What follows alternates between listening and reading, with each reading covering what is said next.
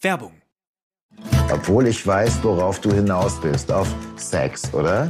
Sagen wir, man hätte besoffen Sex in der Öffentlichkeit. Was wird da aufgerufen? Das 17. Bundesland. Der Mallorca-Podcast mit Ingo Wohlfeil und Stefan Netzeband. Wie fühlt sich der Ballermann an in der neuen Saison? Was kosten aktuell Flüge und Hotels? Welche Promis sind auf der Insel und welche Stars in Bierkönig oder Megapark? Mit das 17. Bundesland bist du immer auf dem Laufenden. Jeden Donnerstag, wo es gute Podcasts gibt. Werbung Ende. Das Bild News Update. Es ist Dienstag, der 28. November und das sind die Bild meldungen Alles Lüge. Ofarim erfand Antisemitismusvorwurf. Kopfschussmord fast aufgeklärt. Fundort nicht der Tatort. Polizei weiß, wer das Opfer ist. Mädchen in Hamburger Stadtpark missbraucht. Neun Vergewaltiger. Nur einer muss in den Knast. Also doch, Gil Ofarim, 41, hat die Antisemitismusvorwürfe gegen das Leipziger Hotel Westin erfunden. Der Sänger gab am Dienstag vor Gericht zu, die Behauptung, wegen seiner Davidsternkette im Hotel abgewiesen worden zu sein, war gelogen. Dienstag 11.28 Uhr. Nach langer Beratung mit seiner Verteidigung spricht Gil Ofarim erstmals in seinem Prozess am Leipziger Landgericht, sagt, die Vorwürfe treffen zu. Und an den Hotelangestellten Markus W. gerichtet, ich möchte mich bei Ihnen entschuldigen. Es tut mir leid, ich habe das Video gelöscht. Ofarim ist damit moralisch schuldig, schuldig der Verleumdung und falscher Verdächtigung. Im Oktober 2021 hatte er in einem viralen Video Antisemitismusvorwürfe gegen das Leipziger Hotel erhoben. Nach Einschätzung der Staatsanwaltschaft Leipzig hatte sich der Vorfall aber nicht so zugetragen. Doch Ofarim blieb bei seiner Variante mehr als zwei Jahre lang. Sein Schuldeingeständnis, vorgetragen mit hochrotem Kopf, dauerte am Dienstag nicht mal eine Minute. Das raunende Publikum im Saal würdigte er keines Blickes. Seine Verteidigung nahm einen vorher besprochenen Vergleichsvorschlag an. Richter Stadler, es liegt jetzt ein angenommener Vergleich über Schmerzensgeldansprüche des Herrn W. gegen Herrn Ofarim vor. Wir lesen ihn nicht vor, aber er wird vollstreckt. Im juristischen Sinne ist der Sänger übrigens nicht schuldig. Der Prozess endete nämlich nicht mit einem Urteil. Das Verfahren wird vorläufig gegen 10.000 Euro Geldauflage eingestellt.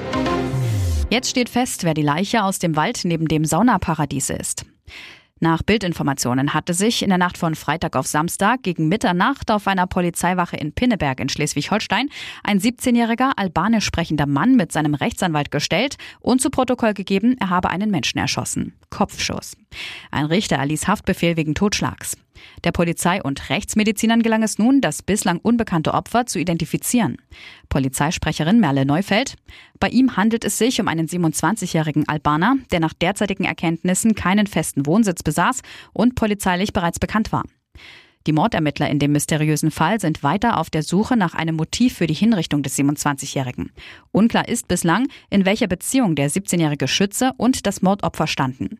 Nach Bildinformationen ist eine Spur der Fahnder eine Auseinandersetzung im Rauschgiftmilieu.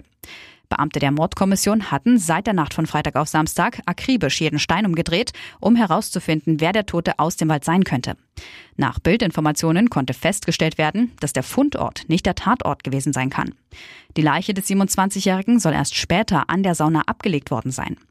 Ob ein Zeugenhinweis oder die Ermittlungen der Polizei zum Erfolg führten, wollten die Beamten nicht mitteilen. Laufende Ermittlungen. Es ist einfach nur ekelerregend. Im September 2020 fiel in einer Partynacht im Stadtpark in Hamburg eine Horde junger Männer in Gruppen über ein betrunkenes, damals 15-jähriges Mädchen her und vergewaltigte das völlig wehrlose Opfer. Ermittler stellten Spermaspuren von mindestens neun verschiedenen Tätern fest. Jetzt das Urteil. Nur ein Vergewaltiger muss in den Knast. Das Gericht verurteilte den jüngsten Angeklagten, einen mittlerweile 19-jährigen Iraner, zu zwei Jahren und neun Monaten Jugendstrafe. Er hatte bei einem Haftrichter über sein Verbrechen ernsthaft gesagt, welcher Mann will das nicht? Acht weitere Angeklagte, 20 bis 23 Jahre, bekamen Jugendstrafen, die zur Bewährung bzw. zur Vorbewährung ausgesetzt wurden. In diesen Fällen wird in sechs Monaten entschieden, ob es bei Bewährung bleibt oder ob der Verurteilte doch in Haft kommt. Ein Angeklagter wurde freigesprochen. Acht der neun Angeklagten haben einen Migrationshintergrund. Der Prozess vor einer Jugendkammer des Landgerichts dauerte eineinhalb Jahre und lief wegen des jugendlichen Alters der Täter und des Opfers unter Ausschluss der Öffentlichkeit. Weil das Verbrechen im Stadtpark aber in Hamburg zu empörten Reaktionen geführt hatte, ließen die Richter für einen Teil ihrer Urteilsbegründung am Montag Zuhörer zu. Test am Tag der Beerdigung positiv. Ich erwarte ein Kind von meinem verstorbenen Mann. Vier Jahre versuchten Olga und Andreas ein Kind zu bekommen.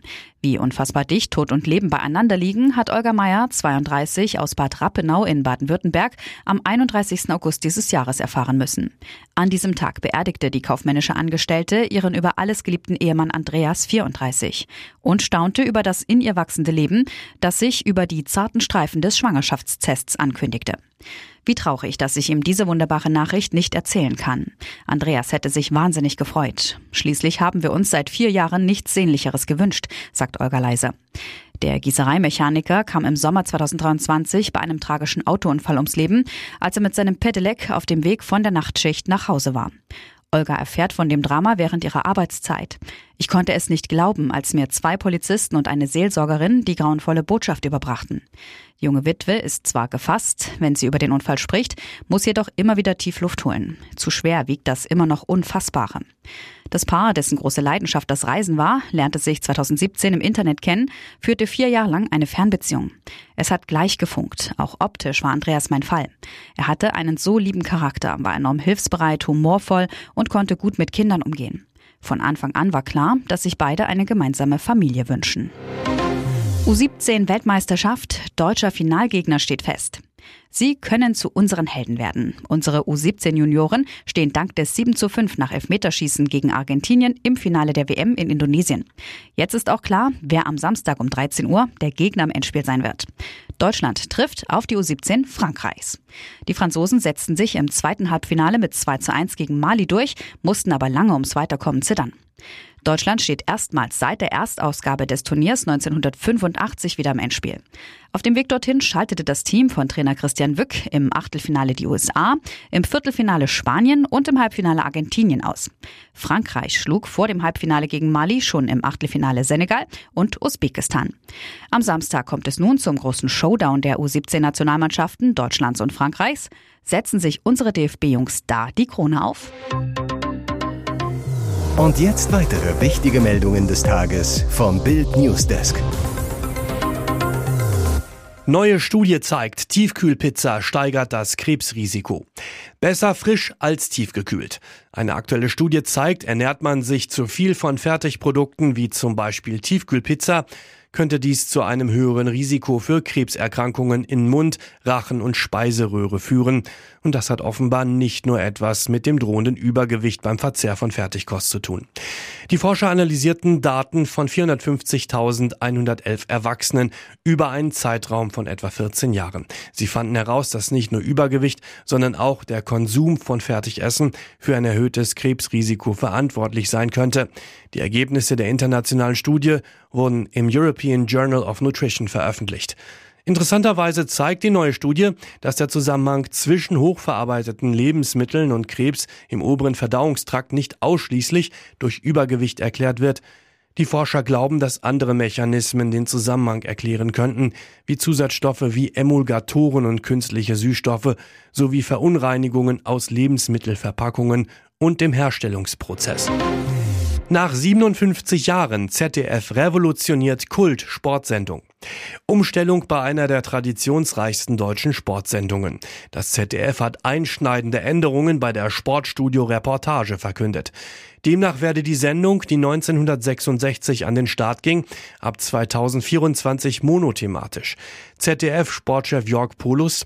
Die Sportreportage hat sich zu einem Doku-Format gewandelt. Das gehört zu einem Strategieprozess. Demnach sind die Zeiten von Moderation und mehreren Spielberichten während der Sendung nun vorbei. Die Umstellung gilt zum neuen Jahr.